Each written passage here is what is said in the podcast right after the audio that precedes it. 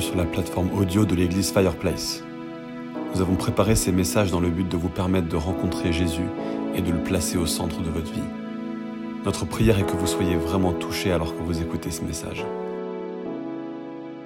Vous savez qu'en 1950, Akira Kurosawa a sorti un film qui s'appelle Rashomon. Alors, qui a déjà entendu parler du film Rashomon? Ah ah J'en vois un là-bas. Toi, t'as jamais entendu parler de Rashomon?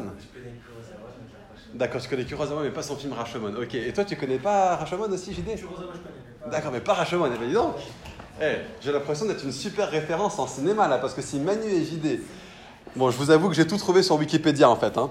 Euh, mais c'est un film en fait, Rashomon, c'est un film dans lequel euh, il y a quatre personnes différentes avec des motivations, avec des perspectives euh, différentes qui vont toutes raconter l'histoire d'un même meurtre, mais avec quatre versions différentes du meurtre. Qui c'est qui a tué la personne, pourquoi, comment, à quel moment, etc. C'est toutes des versions différentes et finalement on ne sait pas qu'est-ce qui est la vérité. Et parfois avec la Bible on a la même chose. On a des centaines de milliers de prédicateurs et de commentateurs et de pasteurs et d'évangélistes, etc., qui vont tous nous donner des perspectives différentes sur qu'est-ce qui est important dans la Bible, qu'est-ce qui est central dans la Bible, qu'est-ce qui est central dans la vie chrétienne. Donc on a des gens d'une certaine dénomination qui vont tout faire pour que la Bible colle exactement avec la ligne de leur dénomination. Il y, a, des gens qui vont chercher à faire absolument que la Bible colle avec la position dominante euh, de la pensée de la société. Il y a d'autres personnes qui vont avoir une, fausse vision de Dieu et ils vont, ils vont tout faire pour que la- la lecture de la Bible qu'ils ont va rentrer dans ce cadre-là. On a des gens qui vont mettre au centre de la Bible tous les miracles de Jésus. Et ça va être ça la chose la plus importante et on va tomber dans une église qui va être ultra charismatique, qui ne pense que à ça. On va avoir d'autres personnes qui euh, vont voir toute la Bible dans le contexte de la loi de l'Ancien Testament, de ceci, de cela. Et pour eux, ce qui est important, ça va être soit le, légalisme, il faut que tu fasses ça, ça, ça et ça, une liste très précise de règles à, obéir à chaque instant. Ou bien tu vas tomber dans un, ritualisme, il faut qu'on fasse certains rituels, qu'on accomplisse certains rituels. Très cérémonial. Il y a d'autres personnes qui vont être très fortes sur les prophéties sur la fin des temps. Et leur, leur église va être entièrement obnubilée par cette question de la fin des temps. Et, D'autres personnes vont voir la Bible comme une sorte de recueil de doctrine. Hein. Euh, moi, j'ai, grandi en étant un petit peu comme ça. Ça, c'est mon, mon travers. Été formé dans une fac de théologie qui traite la Bible avant tout comme un recueil de doctrine qu'il faut réussir à déchiffrer autant que possible pour trouver exactement la bonne doctrine. Et on tombe dans une église où euh, l'enseignement scolaire devient un petit peu le centre de ce qu'on fait. Donc c'est, bien beau tout ça, et puis on peut tomber dans un scénario un peu Rashomon où il y a, y a plein d'exemples différents, mais lequel est le bon? Est-ce qu'il y a une vérité finalement? La question que j'aimerais qu'on me pose peut-être, c'est qu'est-ce que la Bible elle en dit? Et si on demandait à la Bible elle-même, qu'est-ce qui est le centre de la Bible? Coucou Rafi. Il est bon public votre fils. Uhum. Si on commençait avec la Bible, et même plus que ça, si on commençait avec Jésus, qu'est-ce que Jésus a dit était le centre de la Bible? Et on va lire ensemble Matthieu chapitre 24, versets 13 à 32. Si vous avez vos Bibles, prenez-le. Et je vais le lire en entier, mais il y, a, une phrase dedans en fait qui nous donne la réponse à notre question. Donc on va voir si on arrive à le trouver ensemble. Matthieu 24, versets 13 à 32. Matthieu 24, 13 à 32. Ce même jour, deux disciples se rendaient à un village appelé Emmaüs, éloigné de Jérusalem d'une douzaine de kilomètres. Ils discutaient ensemble de tout ce qui s'est passé. En fait, ça se passe juste après la résurrection de Jésus, en fait. Et donc, ils discutaient ensemble de tout ce qui s'était passé. Et pendant qu'ils parlaient et discutaient, Jésus lui-même s'approcha et il fit route avec eux, mais leurs yeux étaient empêchés de le reconnaître. Et Jésus leur dit, de quoi parlez-vous en marchant pour avoir l'air si triste? Ce qui est intéressant là-dedans, juste soit dit au passage, c'est que Jésus est étonné que des chrétiens soient tristes. Ça, c'est une clé pour nous aussi en tant qu'Église. Mais ce n'est pas, le but du passage. Mais euh, il est étonné qu'ils sont tristes. Et donc, l'un d'eux, un dénommé Cléopas, lui dit Es-tu le seul en séjour à Jérusalem qui ne sache pas ce qui est arrivé ces jours-ci? Quoi? leur répondit-il.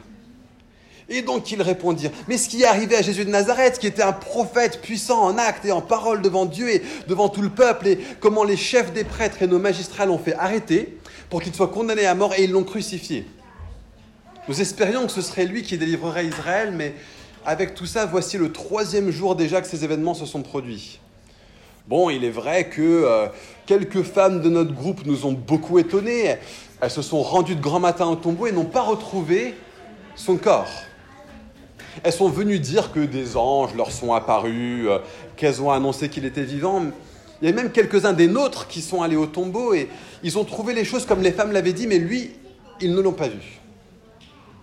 Et Jésus leur dit, Homme sans intelligence, dont le cœur est lent à croire tout ce qu'ont dit les prophètes. Ne fallait-il pas que le Messie souffre ces choses et qu'il entre dans sa gloire? Puis en commençant par les écrits de Moïse et continuant par ceux de tous les prophètes, il leur expliqua dans toutes les Écritures ce qui le concernait. Et lorsqu'ils furent près du village où ils allaient, il parut vouloir aller plus loin, mais ils le retinrent avec insistance en disant Mais reste avec nous, car le soir approche, le jour est déjà sur son déclin. Alors il entra pour rester avec eux. Pendant qu'il était à table avec eux, il prit le pain, et après avoir prononcé la prière de bénédiction, il le rompit et le leur donna. Alors leurs yeux s'ouvrirent et ils le reconnurent. Mais il disparut de devant eux, et ils se dirent l'un à l'autre, notre cœur ne brûlait-il pas en nous lorsqu'il nous parlait en chemin et nous expliquait les Écritures? Il est extraordinaire ce passage. Il y en a un autre qui est similaire, c'est dans Jean 5, 34 à 40. Je vais juste le lire parce que je vais sauter quelques passages pour abréger le verset, le, passage, mais Jean 5, 34 à 40. Jésus est en train de parler avec des pharisiens. C'est des gens que Jésus et lui, ils n'avaient pas des atomes crochus, hein, mais Jésus, il dit ça.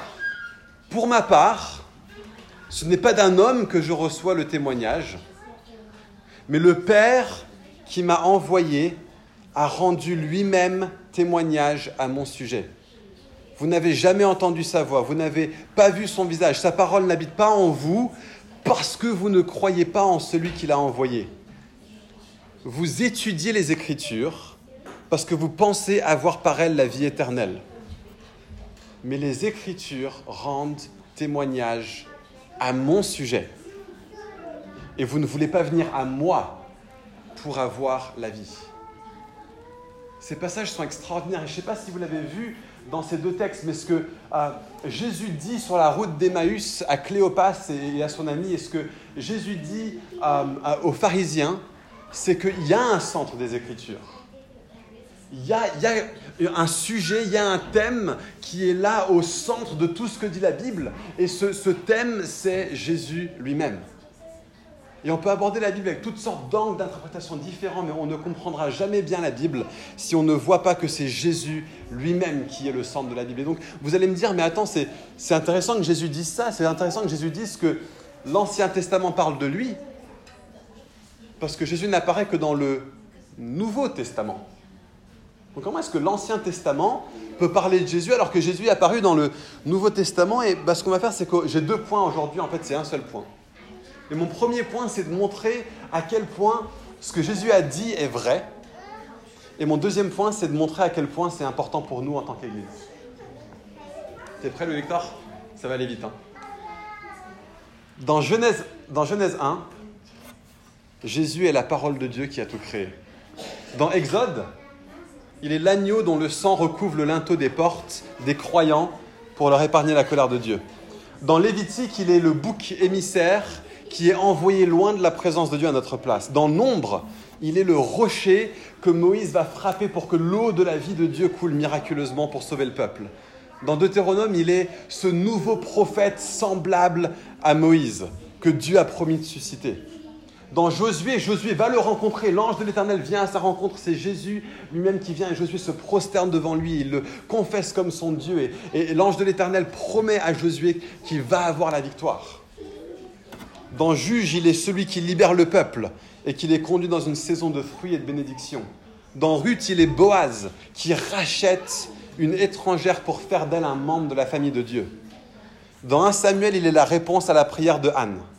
Dans 2 Samuel, il est le descendant royal qui est promis à David. Dans un roi, il est l'homme qui sera à jamais sur le trône de Dieu dans la prière de Salomon. Dans deux rois, il est Élisée qui s'allonge en forme de croix sur le fils de la Sunamite pour lui redonner la vie. Dans un chronique, il est l'arche de l'alliance qui apporte la présence de Dieu et la bénédiction de Dieu dans la maison d'Obed et d'Homme par sa simple présence. Dans deux chroniques, il est Ézéchias qui restaure la vraie louange de Dieu. Dans Esdras, il est Esdras qui enseigne au peuple comment vraiment vivre selon Dieu. Dans Néhémie, il est Néhémie qui intercède pour nous auprès du Père. Dans Esther, il est Esther qui a été levé au bon moment par Dieu pour sauver le peuple au risque de sa propre vie. Dans Job, il est l'avocat de Job qui plaide auprès de Dieu, qui le déclare juste devant le Père. Dans Psaume, il est celui qui crie Mon Dieu, mon Dieu, pourquoi m'as-tu abandonné qui hérite des nations de la terre de la part du Père et qui est appelé par le Père à s'asseoir à sa droite dans le psaume 110. Dans Proverbe, il est la sagesse de Dieu. Dans Ecclésiaste, il est le berger qui donne ses paroles à ceux qui le cherchent. Dans le Cantique des Cantiques, il est l'époux qui aime l'épouse avec un amour plus fort que la mort.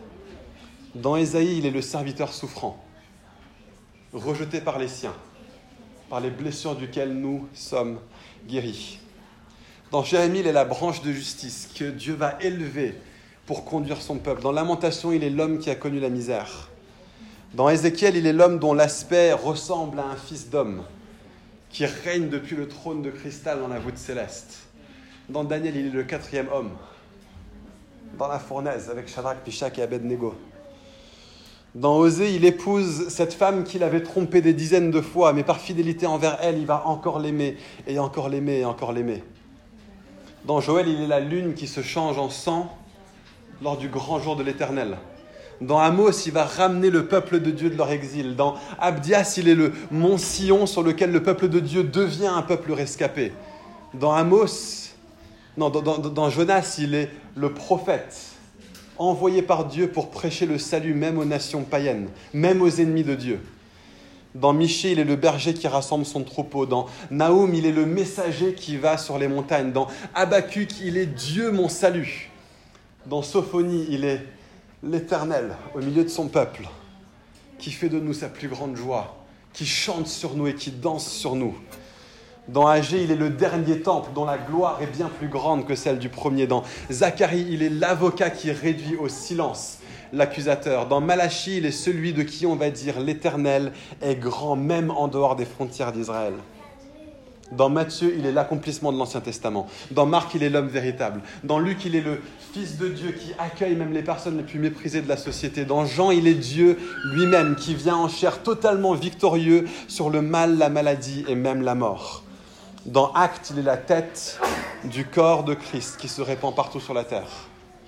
Dans Romains, il est celui qui réconcilie juifs et non-juifs dans sa grande grâce. Et dans 1 Corinthiens, il est celui qui est ressuscité pour que nous aussi puissions ressusciter. Dans 2 Corinthiens, il est celui qui est devenu péché à notre place afin qu'en lui nous devenions la justice de Dieu. Dans Galates, il est lui-même la justice de Dieu, qui nous rend justes. Dans Éphésiens, il est celui qui nous bénit de toute bénédiction spirituelle en nous faisant asseoir avec lui à la droite du Père pour que nous devenions héritiers dans le royaume de son Père. Dans Philippiens, il est celui qui nous permet de nous réjouir à chaque instant. Dans Colossiens, il est celui en qui, par qui et pour qui tout a été créé dans les cieux et sur la terre. Il est le, seul principe par lequel nous puissions avoir la, vie sauvée et la vie transformée. Dans un Thessalonicien, il est la source de notre espérance. Dans deux Thessaloniciens, il est celui qui apparaîtra avec les anges de sa puissance. Dans un Timothée, il est roi des rois et seigneur des seigneurs. Dans deux Timothée, il est celui qui me délivre de toute œuvre mauvaise et qui me sauvera pour me faire entrer dans la vie avec Dieu. Dans Tite, il est celui par qui nous recevons le bain de la nouvelle naissance et le renouvellement du Saint-Esprit. Dans Philémon, il est notre libérateur. Dans Hébreu, il est le reflet parfait de la gloire de Dieu. Dans Jacques, il est notre exemple de vie. Dans 1 Pierre, il est celui qui nous fait naître de nouveau pour une espérance vivante. Et dans 2 Pierre, il est notre Dieu et notre Sauveur. Dans 1 Jean, il nous montre à quoi ça ressemble de vraiment aimer en mourant lui-même pour nous à la croix. Dans 2 Jean, il est celui qui nous enseigne. Dans 3 Jean, il est celui qui nous appelle à travailler avec lui. Dans Jude, il est celui qui peut vous garder de toute chute. Et dans Apocalypse, il est le lion de la tribu de Judas. Il est l'agneau qui a été donné pour nous, qui peut seul ouvrir les sceaux qui gardaient fermés les parchemins de l'histoire. Il est le roi victorieux qui va enfin détruire tous nos ennemis. Il va éradiquer le péché. L'injustice qui ravage cette planète sera finie. Le sida, le cancer et le paludisme ne régneront plus sur Terre. Il va tout récapituler, récapituler en lui-même et il sera notre lumière et nous marcherons grâce à la radiance de sa glorieuse face. Voilà qui est le centre de la Bible. Voilà le message de la Bible. Il s'appelle Jésus. Et il est la clé par laquelle nous comprenons tout le reste des Écritures. Il est le prisme par lequel nous pouvons saisir le vrai sens de la Bible. Il est l'angle à travers lequel la Bible trouve tout son sens. Et c'est lorsqu'on lit la Bible de façon christocentrique qu'on va vraiment avoir un cœur qui est éveillé dans la louange devant Dieu. Toutes les autres façons de lire la Bible ne nous conduisent pas à louer Dieu, mais quand on lit la Bible en comprenant que c'est Jésus qui est le centre, nos cœurs sont éveillés pour glorifier Dieu plus qu'on ne le glorifiait déjà, pour l'aimer plus qu'on ne l'aime déjà. Il est tout. Et il est en tout. Et il se trouve sur chaque page des Écritures. Voilà le centre de la Bible. Et la question pour nous, alors qu'on est appelé à être une église qui plie le genou devant ce, souverain maître, devant celui qui, qui, explique tout ce livre, tous ces 66 livres. Notre défi, c'est de nous prosterner devant lui et d'être une église qui vit par Jésus et pour Jésus et en Jésus. Et ça peut rester quelque chose de super théorique si on ne se pose pas la question suivante. Qu'est-ce que ça change pour nous? Qu'est-ce que ça change d'être une église christocentrique? À, quoi est-ce que ça ressemble d'ailleurs? Euh, parce que les données théologiques, on les a. On est dans une phase où on va poser les fondations à Fireplace et chaque semaine, on va chercher à poser des fondations différentes. Mais la grosse question pour nous, c'est à quoi ça ressemble d'être une église centrée sur Christ? Ce que je disais la, semaine dernière, alors que l'alarme incendie a commencé, euh, je te tais cette semaine, hein c'est qu'on a un modèle dans le Nouveau Testament de ce à quoi est supposé ressembler une église qui va se multiplier et qui va faire un vrai impact là où ils sont. Hein, je disais que avant de se multiplier, ils ont creusé profondément et c'est notre appel de devenir une église. Et je disais, une église faible va multiplier des églises faibles. Une église géniale va multiplier des églises géniales. Et nous sommes appelés à devenir une église géniale. Et donc, où se trouve l'ADN dans le Nouveau Testament du type d'église que Dieu veut qu'on soit? Je, pense que la réponse se trouve principalement dans Acte 1 à 8. L'église de Jérusalem est, décrite par Luc. Je suis sûr qu'il a, il a même accentué les traits, peut-être même exagéré les traits, parce que l'église à Jérusalem est décrite plus ou moins comme l'église parfaite. Les gens étaient tout le temps là, il y avait des guérisons, il y avait des miracles, il y avait plein de choses qui se passaient, il y avait des conversions toutes les semaines, il y avait des baptêmes tout le temps, la vie de Dieu était là en permanence, ils s'aimaient les uns les autres, ils partageaient tout, c'était une église, mais c'était l'église parfaite. C'était l'église parfaite. Mais à quoi est-ce qu'on est qu'on voit Jésus au centre de leur vie dans Acte 1 à 8 Est-ce qu'on le voit? Et si oui, où est-ce qu'on le voit? Et je pense qu'il faut qu'on se pose cette question. Est-ce qu'on voit Jésus au centre de la première église à jamais avoir été implantée? Et, si oui, lorsqu'on le voit, il faut qu'on se donne à devenir comme ça aussi. C'est super important. Et on, ne sera une église belle et une église qui a du sens et une église qui a un impact que dans la mesure où nous aussi, on arrive à devenir semblable à ces personnes-là. Il y a tellement, tellement de choses à voir et on va les voir dans les prochaines semaines. Mais il faut qu'on commence avec Christ au centre. Voici où je le vois. Acte 1, verset 1, au tout début. Voici ce que dit Luc. Cher Théophile, dans mon premier livre, j'ai parlé de tout ce que Jésus a commencé de faire et d'enseigner. Alors vous allez me dire, où est-ce que je trouve quelque chose d'intéressant dans cette phrase? Cher Théophile, dans mon premier livre, je t'ai écrit concernant tout ce que Jésus avait commencé de faire et d'enseigner. Si vous connaissez votre Nouveau Testament, vous allez vous rendre compte que, bah, non, tu n'as pas commencé d'écrire tout ce que Jésus a dit et enseigné, tu as, écrit tout ce que Jésus avait dit et enseigné, c'est-à-dire que tu commences avec sa naissance et tu finis avec sa résurrection. Il n'y a rien à rajouter. On, a tout là, on, a toute la biographie de Jésus dans, Luc. Pourquoi est-ce que tu commencerais acte en disant que tu n'avais fait que commencer? Ce qu'il est en train de dire en fait dans ce verset, c'est que acte, il va nous dire ce que Jésus a continué à faire et à enseigner après qu'il soit monté aux cieux et qu'il ait envoyé son Saint-Esprit sur la terre. Le livre des actes, c'est pas les actes des apôtres, c'est les actes de Jésus. Mais il le fait à travers toi, et toi, et toi, et toi, et moi, et nous. Parce que la réalité du Nouveau Testament, c'est que l'Église de Jésus est supposée être la manifestation de Jésus sur la terre. Donc la question qu'on va se poser, bah, c'est à, quoi ça ressemble d'être une Église centrée sur Jésus? Bah, C'est d'abord une Église où chaque membre individuel ressemble à Jésus. Et ça doit être notre, notre, recherche première. On peut parler de réunion, on peut parler de ceci, de cela, de comment est-ce qu'on fait la louange, de comment est-ce qu'on prêche, de comment ceci, de comment cela. Mais si nous-mêmes, on n'est pas des personnes qui sont en train d'être transformées, en train de ressembler de plus en plus à Jésus, on est en train de faire fausse route. Et, le, grand défi de chacun dans cette église, c'est de se dire chaque jour, je vais me lever et je veux dire, je veux ressembler plus à Jésus et, de dire cette Église doit ressembler, avant même de ressembler à l'Église de Acte 1, on doit ressembler à ce à quoi c'était d'être les douze disciples qui étaient en chemin avec Jésus. Parce que Jésus nous a dit, allez, faites de toutes les nations des disciples.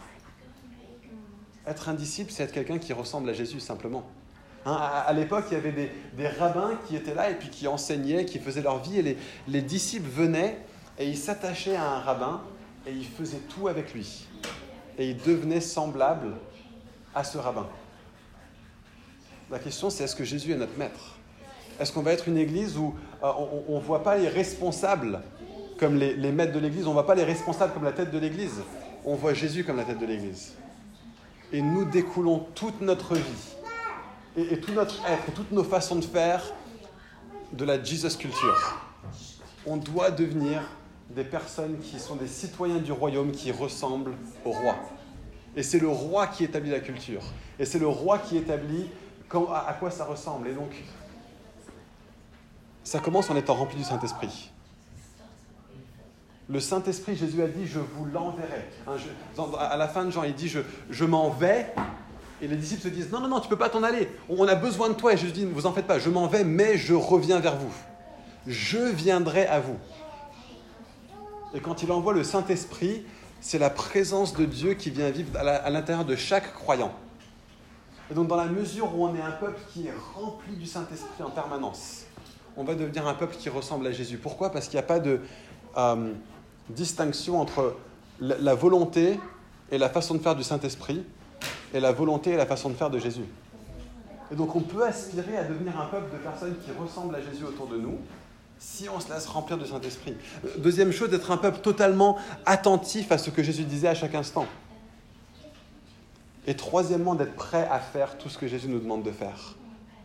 Si on réussit à être une église comme ça, si, ça c'est notre priorité, alors on va devenir une église centrée sur Christ. On va devenir une église centrée sur Christ. Mais il faut que ça devienne un truc de notre vie tout entière. Il faut que le, dimanche, quand on se rassemble, ce soit un, un récapitulatif, une expression de ce qu'on est déjà dans notre vie quotidienne. C'est super important de dire ça, sinon on met, on met la charrue avant les bœufs. On met la charrue avant les bœufs et on dit ok, on va essayer de faire un truc bien le dimanche, et puis ça va nous aider à avoir une, vie sympa en semaine, mais je crois que c'est l'inverse. Hein, si on a une église où tout se passe depuis la plateforme, alors oui, tu peux faire ça.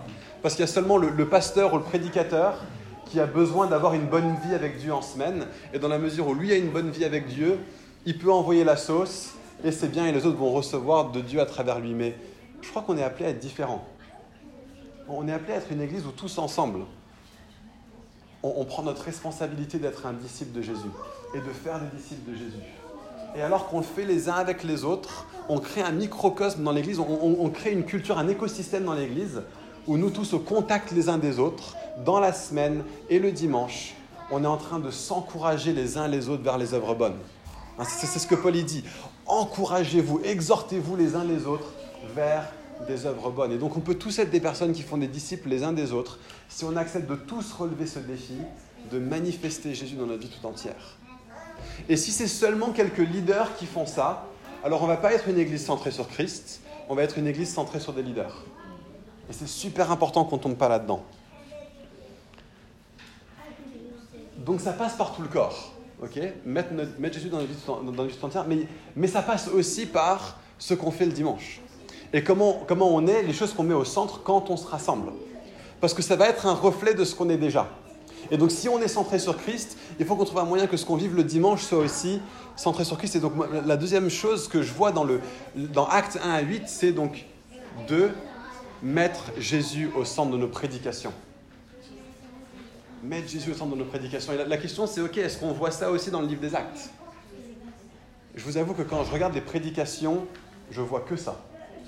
C'est intéressant, quand, j'ai commencé à me former pour être un prédicateur, moi je voulais vraiment dans, tous mes messages qu'il y ait la, la formule suivante qui ressorte. Vous êtes des pécheurs, Jésus est mort sur la croix pour vous sauver de vos péchés, et si vous vous repentez, que vous lui donnez votre vie, alors vous allez être pardonné et vous allez aller au ciel.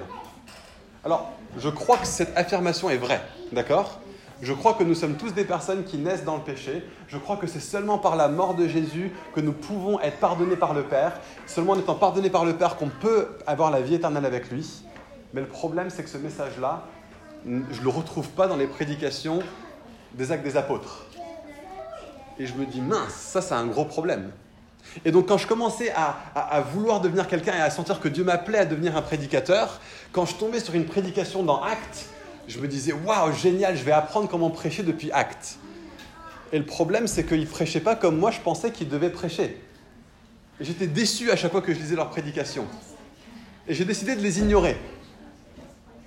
Et pendant des années, des années, des années, j'ai ignoré la façon de prêcher dans le livre des Actes. Et j'ai prêché à ma façon à la façon que, moi j'avais apprise dans, ma dénomination, dans, ma culture. Et, un jour, quelqu'un me l'a fait remarquer.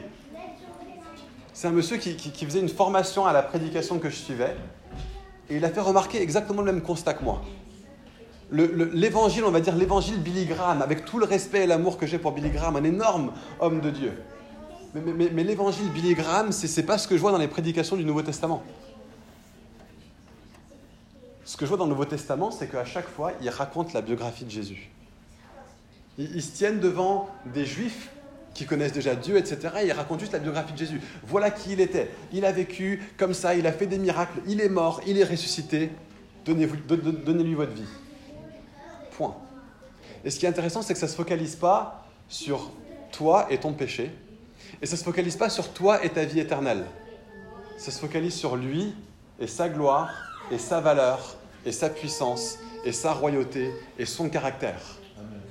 Et on met l'accent sur Jésus, et vous allez voir que les gens vont être sauvés. Vous allez voir que alors qu'on met l'accent sur Jésus et sur qui il est, les gens vont vouloir courir à Jésus. Ils vont vouloir accourir à lui. Parce qu'on va tellement exalter Jésus, on va tellement le magnifier, on va le rendre tellement beau et tellement merveilleux à travers la façon dont on parle de lui, exactement comme la Bible parle de lui, que les gens vont être ébloui par la beauté de Jésus alors qu'on parle de lui comme ça Est-ce que vous êtes prêts à ceux qui vont prêcher à, Fireplace à relever ce défi À dire on met Jésus au centre de tout ce qu'on prêche que, Peu importe le sujet. On peut être en train de parler de, de David et Goliath. On prêche Jésus à travers David et Goliath. On peut être en train de prêcher sur Lévitique chapitre 19. On prêche Jésus depuis Lévitique chapitre 19. Amen. C'est un super défi. Et ce qui est génial quand on fait ça, c'est que ça parle aux croyants et aux non-croyants. Parce que si tu es non-croyant, tu as un besoin, c'est Jésus. Et si tu es croyant, tu as un besoin, et c'est Jésus. Et donc, prédicateur, mettez Jésus au centre de tout. Pasteur, ceux qui feront le soin pastoral, conduisez les gens à Jésus. Vous avez des solutions, vous avez des techniques, vous avez des méthodes et elles sont bonnes. Merci Seigneur pour ces techniques et ces méthodes. Mais conduisez-les à Jésus pour que, pour que les gens envers qui on exerce un soin pastoral dans l'Église ne deviennent pas attachés à vous et à votre méthode, mais deviennent de plus en plus accrochés à Christ. Évangéliste à Fireplace, prêchez l'évangile de Jésus. Prêchez Jésus avant toute chose. Mettez-le au centre de tout ce que vous dites, de tout ce que vous faites parce qu'il est glorieux, parce qu'il est merveilleux. Et ce qui se passe, c'est que vous pouvez trouver des moyens de faire qu'il y ait plus de gens qui s'avancent à votre message, mais les gens seront morts-nés si vous n'avez pas prêché Jésus. Donc, oubliez vos méthodes si vos méthodes ne vont pas conduire les gens à Jésus avant tout. Prêchez Jésus et faites confiance que c'est lui qui va faire le reste. Je n'ai pas honte de l'évangile. C'est la puissance de Dieu pour le salut de quiconque croit. Et il n'y a rien d'autre qui sauve. Et prophète à Fireplace. Prophétisez depuis la position de la nouvelle alliance. Conduisez les gens à toujours plus de fidélité à Jésus. Prophétisez Christ en premier lieu dans, la vie des gens. Et, voyez Christ formé dans la vie des gens à travers comment vous, vous les bénissez. Lorsqu'on fait ce que Manu nous a dit, ce que Manu nous a, nous a dit de faire tout à l'heure, c'était de la prophétie en fait. Il nous a conduit à, voir les gens avec les yeux de Dieu et à les bénir comme Dieu les voit, et à, leur proclamer, à leur dire ce que Dieu est en train de dire sur eux. C'était de la prophétie. Prophétiser Christ dans les gens. Prophétiser Christ dans les gens. Et troisième et dernière chose, mettons Jésus au centre de notre louange et mettons Jésus au centre de notre vie de prière conducteur de louange, conduisez-nous à Jésus. Au-delà des méthodes, au-delà des répètes, au-delà de la tonalité dans laquelle on chante les chants, mettez Jésus au centre de toutes choses et, vous allez voir que ça va décoller. Hein, j'ai fait que parler de Jésus et j'ai l'impression qu'on est prêt à louer Dieu là. Alors j'ai fait que, que parler parce que Jésus conduit les chrétiens à vouloir louer. Et il n'y a rien d'autre qui conduit Jésus à vouloir louer. Vous savez pourquoi? Parce que si tu es chrétien, alors tu as le Saint-Esprit en toi. Et le Saint-Esprit a une volonté, c'est d'exalter Jésus. Il est venu pour vivre en nous, pour qu'on crie Abba Père et pour qu'on crie Jésus est Seigneur. Voilà ce que le témoignage du Saint-Esprit en nous. Et, le Saint-Esprit est déjà, donc conducteur de louange, vous avez un partenaire dans le cœur de chacune des personnes dans la salle quand vous commencez à conduire la louange, c'est le Saint-Esprit. Et dans la mesure où on fait partenariat avec le Saint-Esprit, dans la mesure où on, conduit les gens à avoir les mêmes priorités que le Saint-Esprit, le Saint-Esprit va se dire, ça va être une bonne matinée. Ça va être une bonne matinée parce que mon peuple est en train d'être conduit exactement là où moi j'aimerais qu'il soit. J'aimerais qu'il soit dans la présence de Jésus. J'aimerais qu'il soit devant le Christ. J'aimerais qu'il magnifie Jésus plus que tout au monde. Et alors qu'on fait ça, et qu'on ait une louange qui est centrée sur Christ, on va devenir une église qui magnifie Jésus et qui fera une vraie différence. Pas seulement dans la louange, mais dans, la prière aussi. Parce que lorsqu'on loue Dieu, à nouveau, c'est pas seulement un conducteur de louange qui est devant et qui fait tout. On est tous partie prenante quand on loue. On est tous là pour chanter. On est tous là pour entendre le Saint-Esprit. On est tous là pour apporter quelque chose. Et c'est marqué dans, le Nouveau Testament. Si quelqu'un a une langue, si quelqu'un a une interprétation de langue, si quelqu'un a une exhortation, a une parole de prophétie, si quelqu'un euh, Paul dit à Timothée, laisse de la place pour la lecture publique des Écritures. Donc quand, on est là en train de louer Dieu, faisons toutes ces choses. Prions, prions à Dieu. Lisons un passage des Écritures qui va conduire tout le monde à rentrer dans la présence de Dieu. Ce n'est pas seulement le conducteur de louange qui a ce rôle-là, mais tous ensemble, on se conduit les uns les autres. C'est marqué dans Colossiens 6, édifiez-vous les uns les autres par des chants, des hymnes et des cantiques par des cantiques, des, psaumes et des chants spirituels plutôt. On s'édifie les uns les autres, on est là pour le faire ensemble. On n'est pas en train de conduire seulement sur le conducteur de louange pour que les gens rentrent dans la présence de Dieu. On est là pour tous ensemble le faire et se conduire les uns les autres. Mais comment est-ce qu'on fait ça? Eh bien, on le fait en priant et en lisant des passages des Écritures et en apportant des contributions qui vont mettre tout l'accent sur Jésus. Hein, il y a un temps pour les prières d'intercession.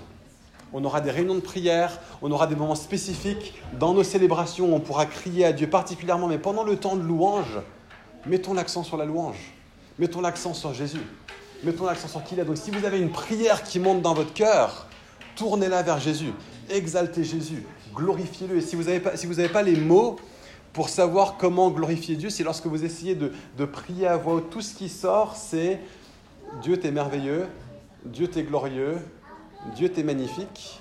Moi, une vraie clé que j'ai trouvée, c'est de, lire les psaumes. Lisez les psaumes. Le, vocabulaire des psaumes pour exalter Dieu est tellement, tellement riche. Il y a des jours où je me retrouve à sec et, je sors un psaume et d'un seul coup, je suis là en train de prier Dieu, tu es mon, rocher, ma consolation et ma forteresse et mon plus grand bien. Tu es mon appui, tu es le rocher sur mes pieds qui est plus haut que mes ennemis. Et waouh, là j'ai un vocabulaire pour parler de Dieu, pour parler de qui il est. Et ce que j'aimerais, c'est qu'on soit une église où pendant le temps de louange, on soit aussi en train de louer Dieu avec nos yeux fermés, nos mains levées, mais on soit aussi avec notre Bible en train de se servir de la parole de Dieu pour exalter Dieu, parce que la parole est centrée sur Christ. Et donc lorsqu'on se sert de la Bible pour exalter Dieu, on est en train d'exalter Christ. Donc par notre vie de prière, par notre vie de louange, mettons Jésus au centre de toute chose. Et vous savez quoi, je crois que c'est essentiel parce que je, suis convaincu qu'on est appelé à vivre un réveil.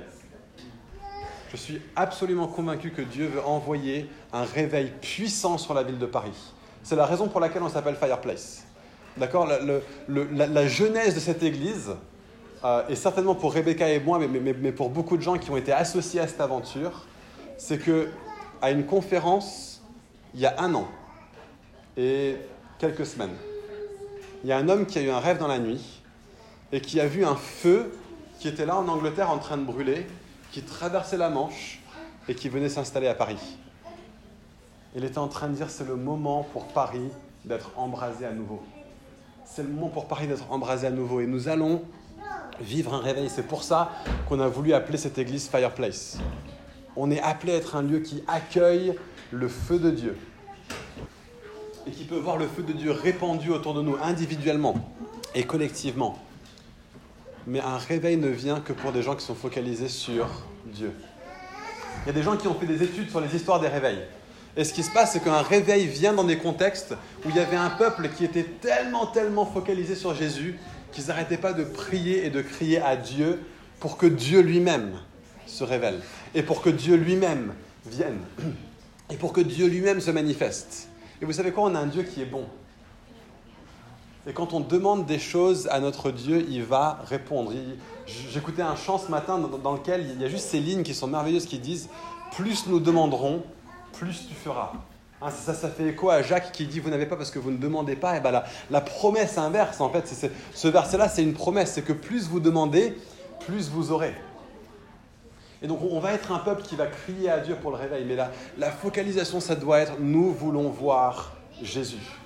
Nous voulons voir Jésus. Et ce qui se passe, c'est qu'on a un Dieu qui est bon et plus on demande et plus il fait. donc quand on demande, et eh ben Dieu se manifeste. Et il vient par sa puissance.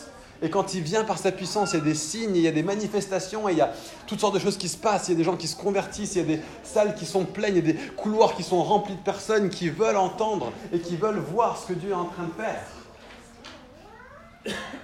Mais ce qui se passe, c'est que très souvent, comme nos cœurs humains sont pas assez focalisés sur Jésus, ça commence par un cœur qui est après Jésus et ça finit par on vient ici pour voir les manifestations.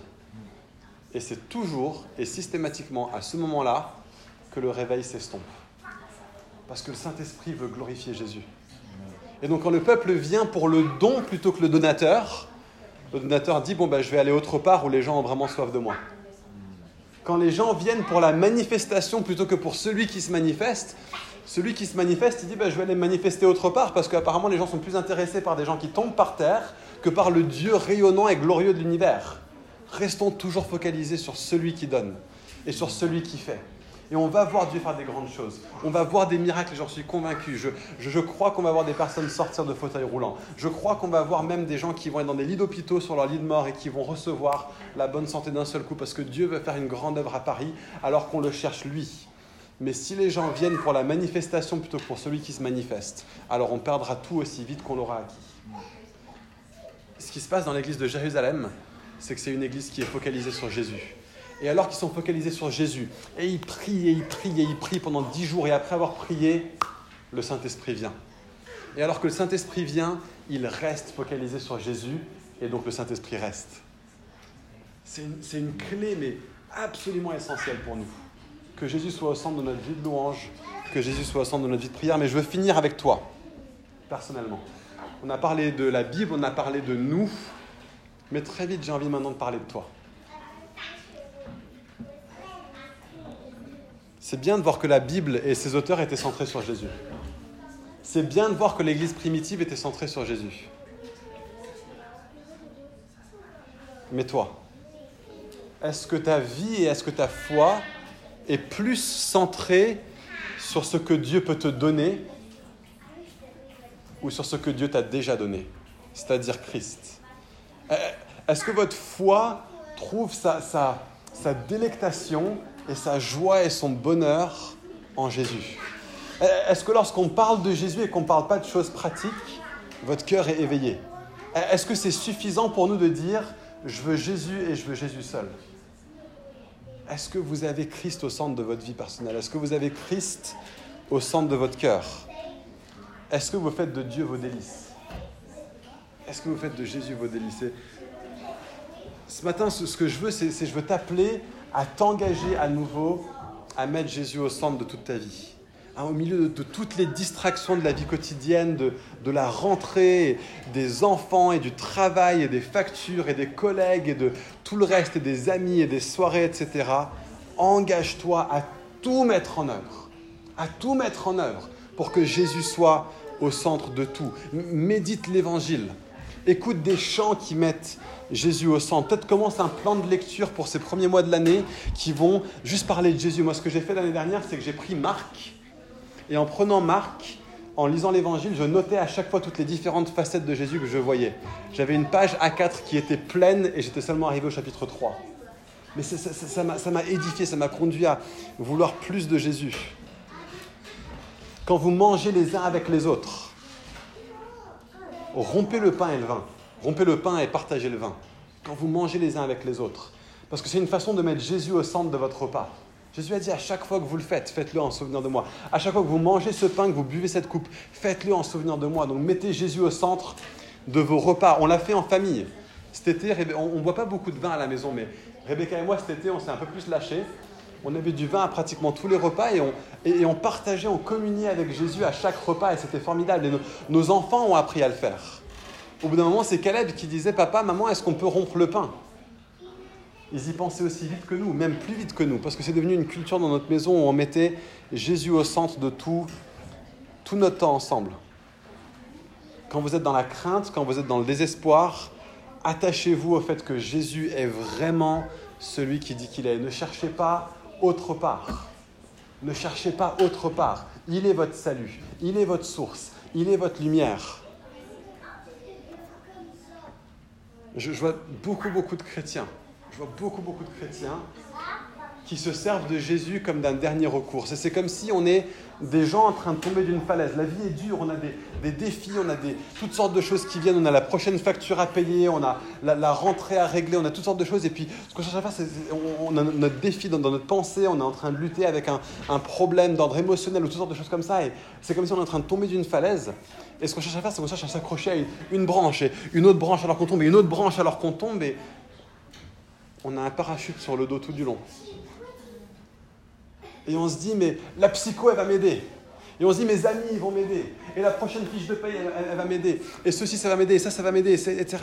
Oui, oui, toutes ces choses-là sont bonnes. J'ai rien contre la psycho. J'ai rien contre les amis. J'ai rien contre euh, la prochaine fiche de paye. Gloire à Dieu pour la prochaine fiche de paye. Mais ce qui se passe, c'est que si vous déployez votre parachute, toutes ces autres choses seraient tellement plus efficaces dans votre vie parce que vous aurez déjà mis Dieu au centre. Demandez à un tout bib de régler vos problèmes alors que vous n'avez pas mis Jésus au centre, il y a de fortes chances que ça ne marche pas. Mais si vous mettez Jésus au centre de votre vie, vous allez voir que les autres branches vont être tellement plus faciles à agripper. Et même si ces autres branches cassent, même si ces autres branches cassent, vous avez un lieu solide et sûr qui vous conduira même tout en bas de la vallée mais alors que votre pied touche le sol, vous ne serez pas terrassé. Parce que vous aurez mis Jésus au centre de votre vie. Il est votre tout, il est votre secours, il est votre bien. Mettez Jésus au centre de votre vie tout entière. Il est votre libération, votre joie. Et donc je crois que ce serait bien ce matin qu'on puisse tous se lever ensemble. Et, alors, juste avant qu'on reprenne un ou deux derniers chants, on va juste se placer devant Jésus. On va dire Seigneur, prends toute la place. Seigneur, prends toute la place. Jésus, on veut, dire et on veut déclarer, je veux même prononcer maintenant, solennellement, spirituellement. Fireplace est une église donnée à Jésus. Et voici aujourd'hui avec autorité le fondement que nous posons ici, que Christ est la pierre angulaire et que tout ce qui est bâti sera bâti autour de ça. Et que nous ne poserons aucun autre fondement que celui qui a été posé aujourd'hui, c'est-à-dire Christ et tout ce qui découle de Jésus. Et nous disons maintenant à tout autre fondement qui voudrait venir se poser à Fireplace, qui n'est pas un fondement qui bâtit sur Jésus, tu n'as pas ta place ici. Et nous nous opposerons à toi. À tout ce qui ne ressemble pas à Jésus, tu n'as pas ta place. À tout ce qui ne découle pas de la culture que Jésus a instaurée, tu n'as pas ta place. À tout ce qui n'est pas fruit de l'esprit, tu n'as pas ta place. Et nous déclarons et nous prenons position aujourd'hui dans nos vies personnelles. Nous allons être un peuple qui met Jésus au centre de tout.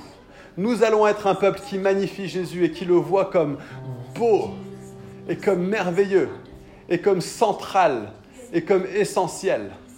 Jésus prend toute la place. Prends la place dans mon cœur, Jésus. Je veux, je veux te ressembler plus et je, je veux que tu communiques en moi ta vie toujours plus. Jésus, devant ton trône, je veux me tenir chaque jour. Et je sais que je ne serai pas condamné. Et je sais que je suis accepté parce que tu m'as accepté. Et je sais que tu es mon délice. Je sais que tu vaux tellement mieux que mon téléphone et les dernières nouvelles du foot. Et tu vaux tellement mieux que le nouveau euh, jeu vidéo qui sort ou la nouvelle série sur Netflix. Tu vaux tellement mieux que ces choses, Jésus. Tu vaux tellement plus. Donc Seigneur, prends la place. Viens réformer nos cœurs. Là où on est tellement distrait par toutes sortes d'autres choses, par toutes sortes d'autres soucis, prends la place, Jésus. Prends la place, déloge tout ce qui est sur le trône de notre cœur qui n'est pas entièrement donné à toi. Jésus reprend la place dans ma vie, soit le, soit le soleil dans le système solaire de ma vie, et que toutes les autres planètes trouvent leur juste orbite en relation à toi qui est suffisamment central et suffisamment grand. Prends toute la place, Jésus. Prends toute la louange aussi dans nos cœurs. Fais de nous une église qui t'adore, toi, qui a besoin de rien d'autre pour entrer dans la louange, rien d'autre pour vivre et expérimenter la joie que juste entendre ton nom, Jésus, que de contempler ta croix et ta résurrection et ta vie, et ton règne et ton autorité. Seigneur, prends toute la place, que tu es beau. Sois central à Fireplace et qu'aucun autre fondement ne soit posé ici dans ton nom puissant. Amen. Merci d'avoir écouté ce message enregistré à l'église Fireplace à Paris. Si vous souhaitez avoir plus d'informations sur nous et nos activités, rejoignez-nous les dimanches matins à 10h30 au 78 rue de Sèvres. Ou bien connectez-vous sur notre page Facebook ou sur notre site web églisefireplace.com.